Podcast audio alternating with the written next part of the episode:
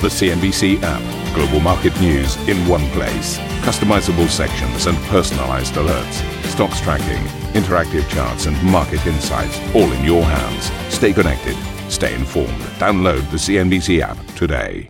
Hello and welcome to Squawk Box. Here are your headlines today. J P Morgan C E O Jamie Dimon tells C N B C exclusively that U S stocks could double their losses on the year, sending equities deeper into the red during the Wall Street session. But it, it could it could be another easy twenty percent, and uh, I, you know I think like the next twenty percent will be much more painful than the first. Rates going up another one hundred basis points are a lot more painful than the first one hundred because people aren't used to it, and you know um, and I think negative rates when all is said and done will will be a, have been a complete failure.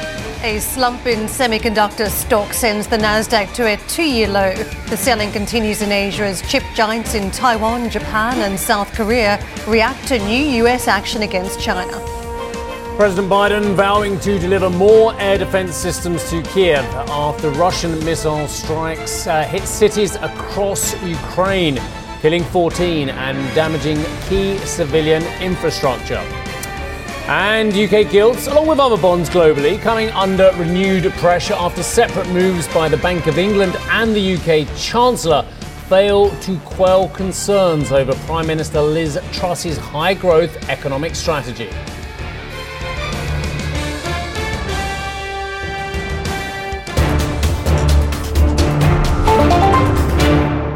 Well, a good interview makes you think. It makes you ask more questions. It doesn't leave you thinking, ah, that is the answer. And Juliana, who joins us now, good morning to you. Good morning. Shock to the system, late night last night, getting up early this morning, but it was worth it because you have conducted a fantastic interview uh, with, I believe, one of the most important business in, uh, men in finance, and uh, that is Jamie Dimon. So well done. I already have questions for you, including not does he just think that stocks will come down, but is that his base case scenario as well? But we'll get to that in a few moments' time, because the aforementioned C E O of J P Morgan, Jamie Dimon, has told C N B C, Juliana, in an exclusive interview that U S equities could face much steeper losses this year and that the American economy could sink into recession within the next six to nine months. I've already interviewed you, so I uh, interviewed you? Introduced you even. So just take it away. So um, how long did you speak to Jamie Dimon for? We had about twenty-five minutes for this right. interview that Good. we are we're going to play uh, some clips longer, from. It seemed longer. You've got more lines out of it than I can possibly imagine, so it's very interesting. He had a lot to say, as always. And as you said, if you're going to listen to one person in finance, he's certainly a good one. He's got some big views, and he's got some good insight running J P Morgan into how the U S economy is doing. Yeah. Um, so I kicked things off by asking about the state of the U S economy and what his read was, um, given how much exposure he has to the, the U S economy. I also asked him if he was seeing any signs of distress in the credit markets. Take a listen to what he had to say. You see early signs of distress. So you saw it. I mean, this, this again is fairly typical. You know, markets go down. For, you know, people forecast their economy, et cetera. The I P O market closes first. That's kind of happened. High yield closes second, and structured credit. That's kind of happened for the most part. You know, things can get done, and then it starts to affect other credit. You saw it with the gilt markets here. You see a lack of liquidity in a lot of markets. A lot of uh, intermediaries can't intermediate like we used to because of regulations. It is going to happen. And I think the, uh, the likely place you're going to see more of a crack and maybe a little bit more of a panic is in credit markets. And it might be E T Fs, it might be a country, it might be something you don't suspect. If you make a list of all the prior crises, sitting here, we would not have predicted where they came from, though I think you can predict it this time that it probably will happen. And so I'd be, if I was out there, I'd be very cautious. If you need money, go raise it. What about stock markets? Where do you see the trough for the S and P five hundred? Oh, I don't know. You know, look, it, it, it may have a ways to go. I mean, it, it really depends on that soft landing, hard landing thing. And since I don't know the answer to that, it's hard for me to answer that. But it, it could it could be another easy twenty percent, and uh, I, you know I think like the next twenty percent will be much more painful than the first. Rates going up another one hundred basis points are a lot more painful than the first one hundred, because people aren't used to it, and you know um, and I think negative rates when all is said and done will will be a, have been a complete failure. As I said, I also asked Jamie Dimon for his view on the U S economy more broadly. So I think you got to put two things in mind here. Currently, right now, the U S economy is actually still doing well. Consumers have money, you know, fiscal stimulus, they still have more than they had before. They're spending ten percent more than last year, thirty-five percent more than pre-COVID. Their balance sheets are in great shape. Yes, debt's gone up a little bit, but not nearly to pre-COVID levels. And therefore, even if we go into recession, they're going to be in much better shape than oh eight and oh nine. Companies are in good shape. Credit's very good. Uh, markets are still open, though rocky and stuff like that. But you got you you can't talk about the economy without talking about the stuff in the future. And this is serious stuff, okay? This is inflation, which obviously is, you know, changing the effect of those numbers I just told you about. It's rates going up more than people expected already, and probably a little bit more from here. It's Q T, which we've never had before. Uh, so therefore, the unknown effects, and you see it today in bond markets around the world and sovereign markets and people selling U S Treasury debt, and it's the war. And these are very, very serious things, which I think are likely to push the U S uh, and you know, the world. I mean, Europe is already in a recession, and they're likely to put U S in some kind of recession six, nine months from now.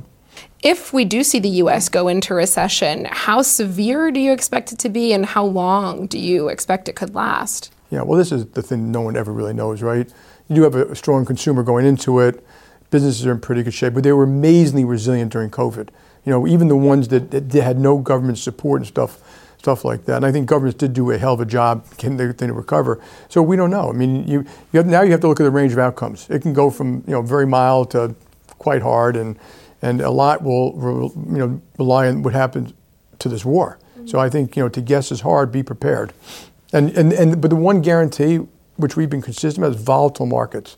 You're going to have volatile markets. You've already seen markets down quite a bit, no I P Os, very little high yield, bridge loans being hung and stuff like that, which is pretty typical, but it's still been orderly. I think it's possibly going to see it be disorderly sometime in not not too near future.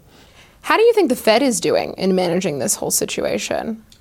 Well, let me give them credit for what they did in COVID, and I hate to second guess people because I think it's easy for everyone to do. In hindsight, you know, they waited too long and did too little, and Q T should have started soon and all that, but they're clearly catching up. They're clearly motivated to catch up, and, you know, from here, we let's all wish them success and keep our fingers crossed that they that they manage to slow down the economy enough that it doesn't, you know, to cause it, whatever it is, is mild. And it's possible. I wouldn't take that off. I think, that, like I said, the far more serious thing is this war. Far more serious than the short-term effect of the economy and things like that. So a wide-ranging conversation with Jamie Dimon. And Steve, I'll come back to your question initially about what his base case is for markets. Yeah.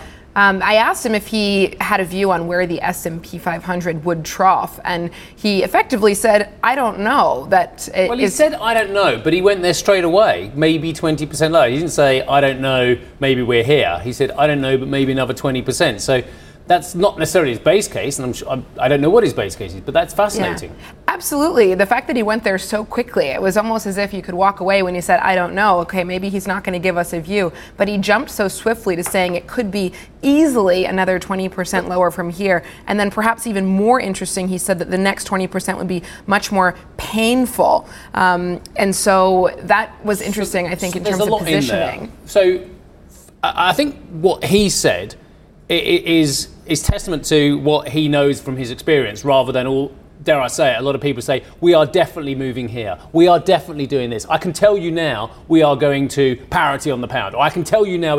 He's saying, look, I don't know, but it could easily do this. And I think that is much more worth listening to than some of the geniuses who come on C N B C globally who tell us exactly what's going on. He's saying, I don't know. And I think that's candid and correct at these moments in time. I, I agree that the points about the next Uh, twenty percent and the next bit of the market phase going disorderly from orderly. That is that is the really interesting point as well. Can I pivot, given nobody else is at this point, to central banks um, most notably not pivoting? I want to come to the recession comment. Six mm. to nine months, you start tallying that up. We're talking about the second quarter of next year, March through to roughly June.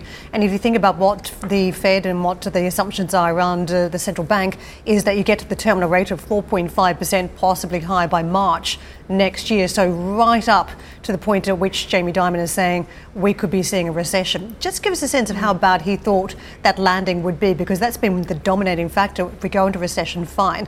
How hard is that landing? Absolutely. And, and I asked him, do you expect, therefore, the Fed to have to cut rates next year? And again, he started out, to your point, saying maybe. Uh, I'm not sure. But uh, if there is a recession and it gets really bad and inflation is coming down, they would probably cut rates. But of course, the outcome is unclear from here.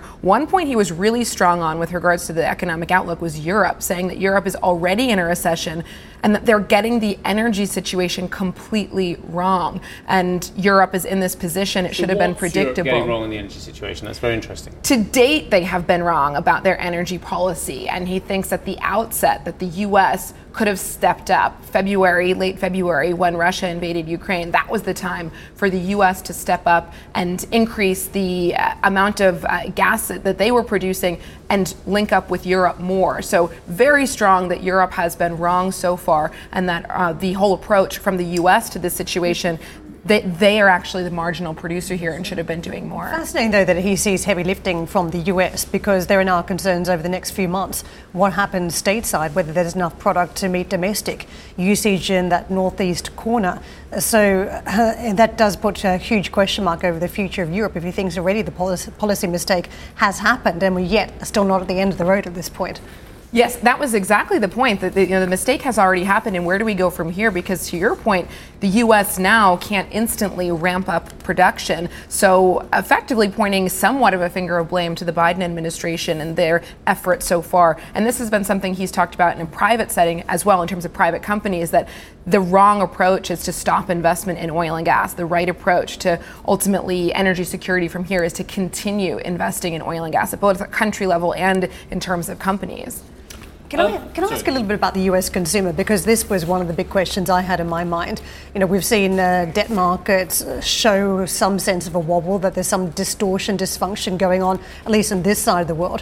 The other component here is uh, obviously business consumer. How are they doing? We've had so many interest rate mm. increases stateside. There's more to come. And that is a very difficult environment to try and weather.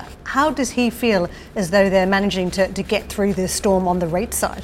Well, to me, this was the number one question to ask him, given his exposure and his uh, insight into the U S consumer. He said they're in pretty good shape right now. And when he started out his answer to the question how the U S is doing, I thought it was going to be an upbeat conversation uh, because he said the U S economy is actually doing pretty well. Consumers have money. They have a lot of money from the fiscal um, support that was put forward during COVID. They're spending more and their balance sheets are in great shape. Yes, debt is a little bit higher than it was, but not nearly where we were pre-COVID. That was his take. So to me, his view was around uh, what could happen from here, and he put a huge amount of emphasis on the war as being a major risk factor and something that will continue driving inflation and driving down growth. So let's go back to the stock market as well. We have um, J P Morgan's numbers, which of course you won't be allowed to have asked him about because they are due on Friday, I understand, which is Uh, the ringing of the bell at the start of the earnings season as well. It's going to be, I don't think, about the numbers themselves in the earnings season. I think we already know, as ever, that it's called down to beat. And I'll make a prediction here that roughly seventy percent of companies will beat expectations. That isn't much of a prediction, by the way, ladies and gentlemen. That is just how it goes with the earnings season. You call it down and miraculously seventy percent of you beat it. But it's the outlook that's very important. And I don't think it's the outlook for the fourth quarter as well. I think people are assuming an earnings recession Uh, in the third and fourth quarters. If you strip out energy, funnily enough, you're talking about energy. If you strip out energy and the gains we're getting from that sector in the current earnings season, strip that out, we're already looking at a negative figure expected from the S and P five hundred in terms of earnings. But it's Q one and Q two for next year, which I think is absolutely, dare I say it, pivotal. We're using that word again as well. Uh, any idea on the strength of the U S corporates from your interview? So there were uh, a lot of bankers at this conference. It was a tech conference that we were speaking to Jamie Dimon at, and um, we had one of the executives from E C M on the program yesterday on Street Signs. And they made no qualms about it, that the market has dried up in E C M. They're seeing extremely low levels of activity. Daniel Pinto. So what's E C M? European Capital Markets? Equity capital Equity markets. Capital markets. Yes, right, so okay. Obviously the I P O Just market has dried up. Like me, don't know every acronym out there. um, it, so equity capital markets has um, clearly suffered as companies haven't come to market the way they have before. Um, we had the Porsche I P O come, which many thought maybe that would open up markets again. My sense, speaking to people in and around the conference and hearing from Daniel Pinto, one of the um, top executives at J P Morgan well, a couple of weeks ago, I B is definitely okay. in a rut. All right, let's unpack what you just said. Uh, and yeah. Absolutely extraordinary. You, you said, and, and again, I, I, I don't dispute the veracity of anything you've been told at this as well. We thought that the Porsche I P O would open up other capital markets. So let me get this right. an asset that comes to market at the right price that is seen as a quality stock with quality cash flow and quality product and quality prospects going forward is priced correctly on its I P O and has a very successful I P O. So then the bankers out there expect all the um, the other, I don't know, I was trying to think of a, a nice word of putting it without expleting this early morning, all the other issues out there which aren't necessarily quality product at a quality price. They expect that all to be um, brought up, the flotsam brought up with the rising tide that has been created by Porsche. That is an astounding statement. How about we don't get handled all the rubbish at the wrong price mm. on equity markets that have basically uh, done the rounds on the venture capital, done the rounds on private equity, mm. done the rounds on the unicorn financing, and suddenly get to equity markets at an extraordinary price. How about we don't get off with that on the public markets? I just, just Just a word for our banker friends out there. Well, I would say that this was a question I put to several over the course Good. of the night and on street signs recently. Are we going to see valuations, especially in the tech sector, return to where we did after we get through this, you know, downturn in the cycle? And the universal response is no. Because we've suddenly priced capital correctly in E C M and elsewhere. No, for sure. And I think it's not long ago that all of us were pushing back against these valuations. Should these companies have the runway that they've been given to reach profitability? And there was so much pushback to that for months and years. And now you do see bankers across the board sort of capitulating, saying, no, no, valuations are probably not going to return. They were a bit frothy, even though at the time it was very hard to find a banker admit that that was the case. Perhaps they should have just watched Squawk Box. I mean, we were talking about the fact that Porsche was a standalone, one of its kind type of business. And it was very hard to mimic that and uh, put sort of some aspirations as to everything else wedged in the I P O pipeline, that it would have ramifications. I mean, we pointed out that very fact early on. But I just want to come back to some of the distortions in markets, and clearly the U S dollar strength is one of them. This is something we've been contending with. We're seeing the impact on emerging markets. We know it's going to be a feature in some of the earnings as well, depending on which side of the pond you're in. It could be a positive or could be a massive negative here. There was some griping that maybe it's going to be bad for some of the big industrial stateside, that suddenly they're looking a lot less competitive at this point. What was his view on uh, some of that uh, strength in the U S dollar and just the impact across markets at this stage?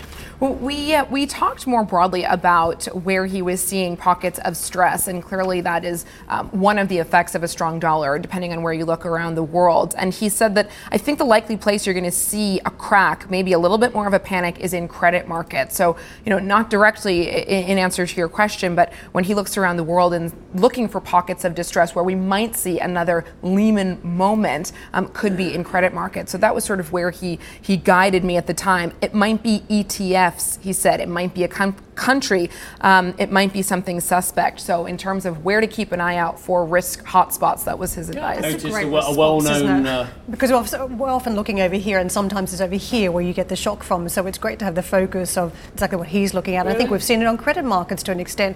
I mean, we've seen the gilt market uh, turn tail. We've had yeah. massive issues requiring central bank intervention. There are some concerns around the pricing in corporate debt as well. So yeah. I think it's fantastic. Yeah. I, I think we're, we're, we're, we're well aware of some of the E T F stresses, aren't we, at the moment? I mean, again, an unnamed manager of an E T F at the moment, I noticed, was once again penning a letter to the Federal Reserve, an open letter, well, explaining that how... said, can I just say, last time we had a big market event, which was twenty twenty, March twenty twenty, those E T Fs held up okay. So all of us who've been asking questions for many, many years in the lead-up said, oh, well, maybe we were wrong. Maybe there was no reason to be concerned. But if there's another market event and then you see some of those issues crop up, and perhaps we were um, actually right, maybe we... We just didn't see it during one particular crisis because it was a different type of crisis. You get a, a typical market event that involves credit markets as well. Maybe those E T Fs that we have concerns about do actually flash warning signals.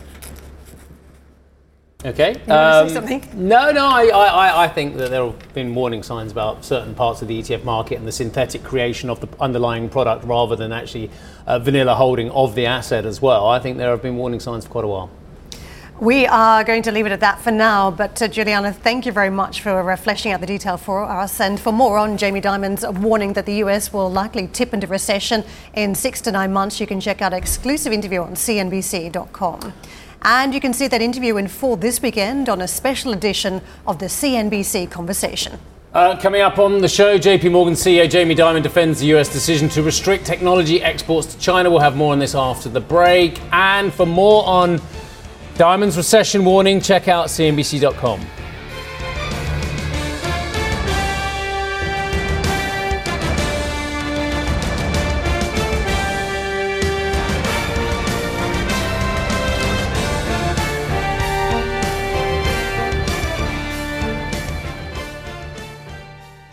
Listen to C N B C's Beyond the Valley, the podcast that explores the biggest tech news from across the globe. Join me, Arjun Karpal. And me, Tom Chitty, every week as we bring you insights into the top stories, unpack the latest trends, and find out where the industry is headed. Now available on Spotify, Apple Music, and Google Podcasts.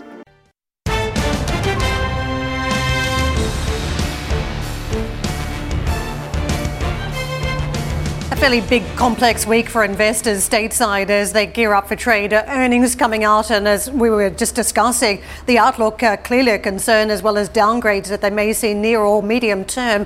The markets are looking forward to the inflation number on Thursday as well. Significant concerns about the macroeconomic environment. We just heard from Jamie Dimon about potential for recession in six to nine months' time. But of course, uh, the Fed, what it's going to do at its imminent meeting, whether we're still moving by another seventy-five basis points, jumbo-sized hike. That is a, another dominant feature for markets. But on top of that, uh, tech issues we've seen uh, flare up. Concerns around further regulation in the chip sector. That was uh, one of the bigger areas of the market that fell one percent down on the Nasdaq. That uh, was representing some of that tech sell-off. But across the board, you can see uh, we did have a pullback on the major indices.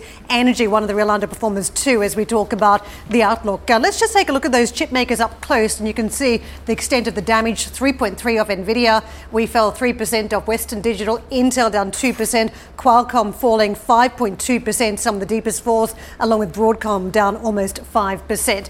A look at those Asian markets picking up on this lead, and it is a week-old session. Uh, don't forget uh, the Treasury markets out of action for Columbus Day, but uh, some of the resumption of trade, we've seen that uh, Treasuries following gilt markets. There was a big concern about what was playing out in uh, the broader credit markets, and I think that's another layer on top as we talk about the geopolitics and the trade issues now. So the impact of that tech story clearly being felt across on these uh, Asian markets, the big tech-heavy indices, the Hang Seng index, and also the Japanese stock market, the Nikkei two twenty-five, those markets down the most, which explains the extent of some of the falls that we are seeing uh, across the region. Let me take you directly to some of those big name stocks. T S M C, you can see down seven point eight percent, a uh, little bit less off S K Hynix, Samsung Electronics down one point six percent.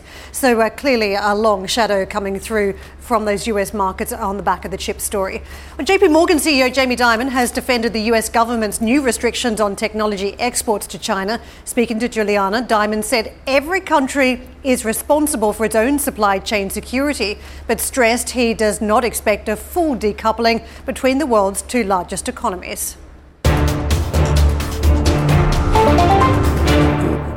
Every nation, particularly after Ukraine, is going to look at what its own national security is. So it could be energy supply, it could be food supply, it could be, you know, technology transfer. So if you're giving technology tra- or unfair trade, because that could also be a difficult thing. You know, every nation can take unilateral actions on that. China takes plenty of unilateral actions and does things differently than America. America's going to do that. America has the right to do that. Again, I just think it should be done very thoughtfully, very clearly, Uh, uh, very respectfully. But, you know, we do need to focus on issues that we didn't do a particularly good job at for years. What is it like as a lender, and in terms of uh, this issue and this decoupling we're seeing between the U S and China? Are you caught in the middle? Yeah, not really. I think I think it won't be a decoupling. I think it's be a restructuring. I think it'll also take a long time. So companies are doing it regardless of government actions. Governments are taking actions. Over time, there'll be a, a restructure. And, you know, and obviously we, you know, whenever it comes to government matters, we follow the United States government or the British government. You know, they set certain rules and guidelines, not J P Morgan. So it may cause consternation issues, but we'll we'll just have to deal with that. Uh, Jamie Dimon there, um, who we may or may not have interviewed yesterday. Um, I think we did. Um, look, there's a lot going on here as well, and it isn't one or t'other. And I think we can all agree to be fairly pragmatic on the whole host of reasons why the chip stocks are under so much pressure at the moment. Now, we don't need to dig too deep into the geopolitical situation between China and the U S as well.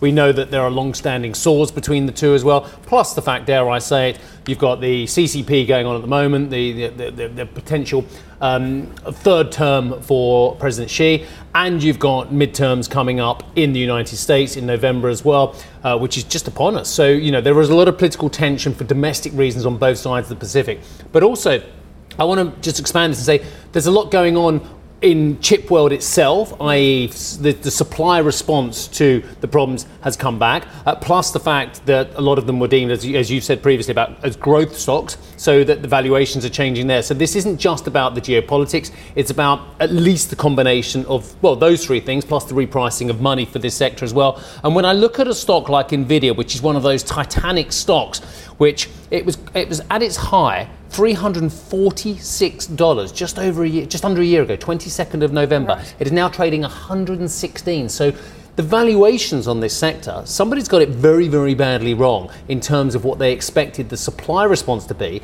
the geopolitics to be, the repricing of money to be, and indeed the repricing of growth in the United States. So a couple of points. It feels as though this is a continuation of an ongoing story around a trade war that effectively started under the previous president. But I think it's worth extracting that the type of policy we're now seeing, this announcement from Joe Biden, is effectively the potential changes are the largest in terms of exporting technology to China since the nineteen nineties. So we are talking about a dramatic moment in history when it comes to technology. I think it's worth pointing that out. It's not just a little bit more of the same narrative. So it is quite a strong policy decision here. So what are the ramifications? Well, they could be fairly broad. If you think about the last uh, several months, we've had a lot of big chip makers making decisions to invest more money in particular plants, particular sites, stateside. And one of the rules was that if you're going to invest uh, in this plant, if you're going to get money from the United States, and don't forget these are very expensive projects, then you couldn't export that product to the Chinese market. So very specific rules and regulations going up. But I think it has ramifications too for Europe. If you think about another sector, and I think this is the comparison, um, energy security. The U S is going for chip security here, and perhaps chip insecurity for another nation, that being China. Where does that leave Europe?